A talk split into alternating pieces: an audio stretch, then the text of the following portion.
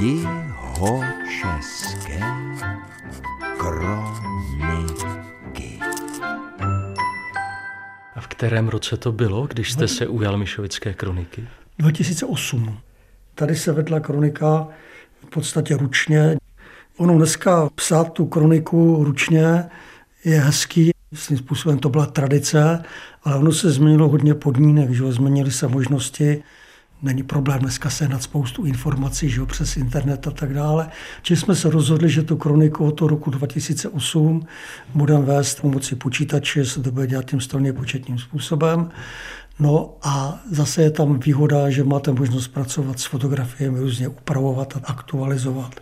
Takže není potom problém doplnit ten texty kroniky o určité fotografie, události a tak dále kterým vlastně tu kroniku nějakým způsobem vylepšujete nebo ji zdokonalujete, to už je otázka potom každého jednoho kronikáře. Takže chci říct, že tam to roku 2008 byl určitě takový předěl, který byl skutečně objektivní dán technologii a možnosti toho současného světa. Změnila se prostě kvalita i kvantita. Sám to víte, že ten život je dneska jiný, že úspěchanější a obrovský problém zachytit spoustu věcí. Takže je skutečně lepší přejít na tu moderní věc, čili zapojit ten internet a strojně početním způsobem vést tu kroniku. A pak ji vytisknout. Pak se vytiskne. Vždycky to dělám tak, že než se ta kronika vytiskne, tak v tom makuláři, v tom čistopise to přidám zastupitelstvu, protože za to vlastně zodpovídá starosta za náplň té kroniky, který to tam upraví, opravit chyby nebo nedostatky, které se tam vloudí, no a pak takto opravenou, no, upravenou kroniku dostanu tak to zase upravím já v tom základním textu a pak se to dá svázat. A máte u sebe nějakou z publikací kronik, kterou no, jste můžu vám, to jsem se na vás připravil. napsal, pak vytiskl? Tady rok 2008, to je ten začátek, zrovna takhle to vypadá, tak si v tom můžete prolistovat, jsou tam i fotky.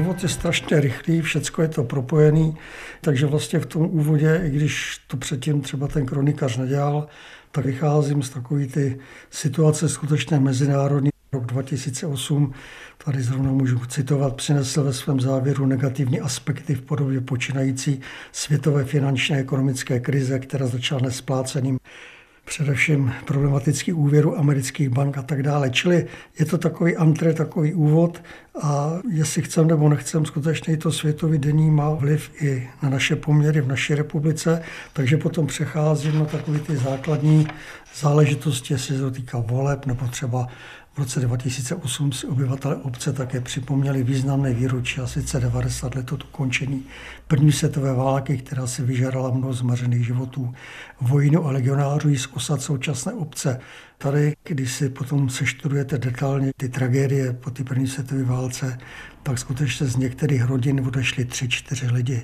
Padli v různých částech střední Evropy. Pane Sučku, vy tedy po uvedení letopočtu pak máte seznam kapitol. Ano, je to struktura obsahu kroniky vlastně, takže z té struktury vyplývají ty názvy těch kapitol.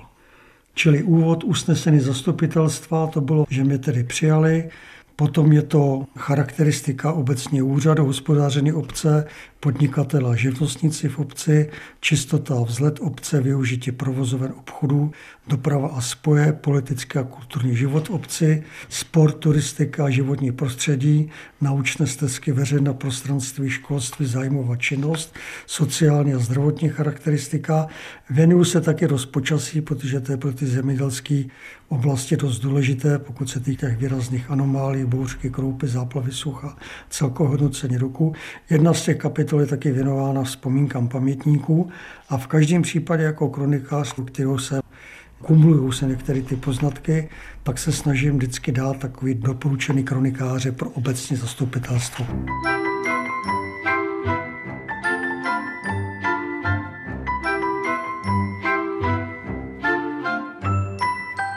Tady je spoustu věcí, které si zaslouží pozornosti z hlediska historie. Velmi staré, vemte si třeba Keltský hradiště, Keltský opinum, je to starý zhruba asi 2,5 tisíce let z latenské doby, který je od nás zhruba asi 2,5-3 km vzdušnou čarou.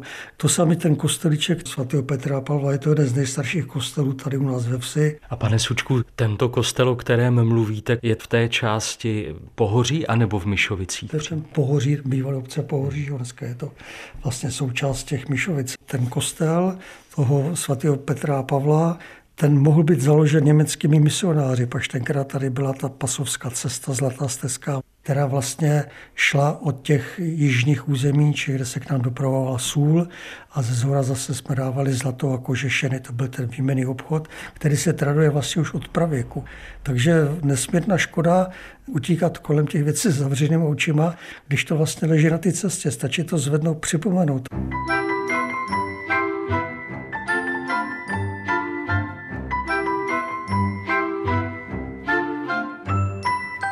Když se jako myšovický kronikář ohlédnete zpátky? Já se domnívám, že tady je obrovská výhoda, že od začátku toho nástupu do té funkce toho kronikáře tady vznikala určitá kontinuita těch myšlenek, čili to všecko šlo plynule s cílem, aby se ta oblast, která má spoustu zajímavých památek, nějakým způsobem kultivovala, aby se se lidi mohli vracet a na to reagovalo to zastupitelstvo velmi pěkně, takže tady se tvořily hodnoty je opravená fara, že jo? Stalo to 11 milionů korun, kdybyste viděl tu faru předtím v tom stavu, v kterém byla.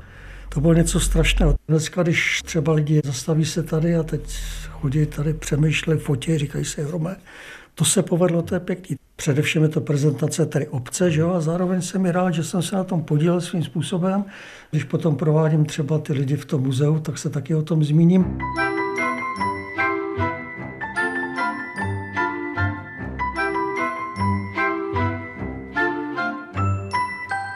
Muzeum Mirovické je vaší srdeční záležitostí.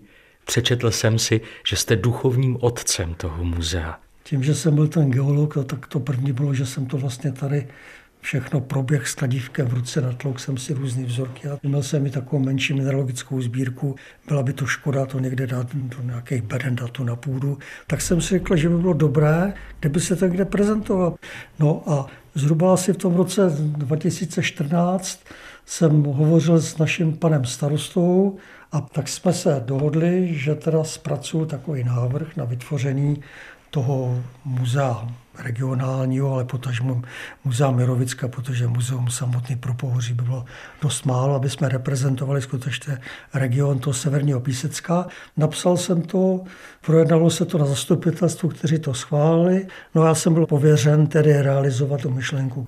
Pane Sučku, o myšlence muzea, vzniku muzea máte i nějaké zápisy v kronikách? Ano, tady jsme zahrnovali ty sekce jednotlivý. Při hodnocení kulturní činnosti v rámci obce nelze opomenout i podíl vznikajícího muzea Mirovicka na kultivaci prostoru Severního Písecka Mirovicka. Dne 25. června byla v rámci muzea Mirovicka zpřístupněna v pořadí již třetí sekce tohoto muzea. Šlo o sekci H Historie Mirovicka. Tady snad ještě ve stolových vitrinách jsou návštěvníkům muzea k dispozici historické fotografie z některých obcí Mirovická, školně vysvědčený z přelomu 19. a 20. století, různé vyuční listy, doklady a také některé výrobky místních kovářů z prvé poloviny 20. století. Podél stěn místnosti jsou viděny některé zájemné exponáty dokladající zručnost a fortel našich předků a také některé drobné zemědělské stroje a zařízení a tak dále.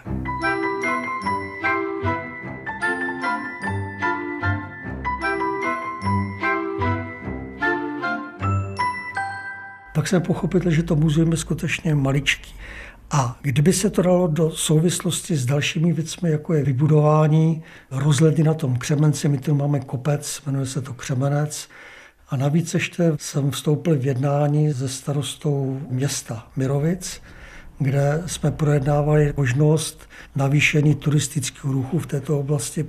Takže jsem zpracoval takový návrh na vybudování geologického parku a na zpřístupnění jedné staré štoly, ze které se kdysi těžilo zlato zhruba asi před, před více než před 100 lety. A udělala by se naučná stezka, takže tím pádem by tady vzniklo takový maličký centrum turistický, kde by ty lidi viděli po čem teda vlastně šlapou, tak by se tady v tom regionu, v tom centru teda ty naše obce Myšovice vytvořil turistický okruh, který by mohl vyplnit pro rodiny takový půldenní až jednodenní hezký pobyt, že by něco přines.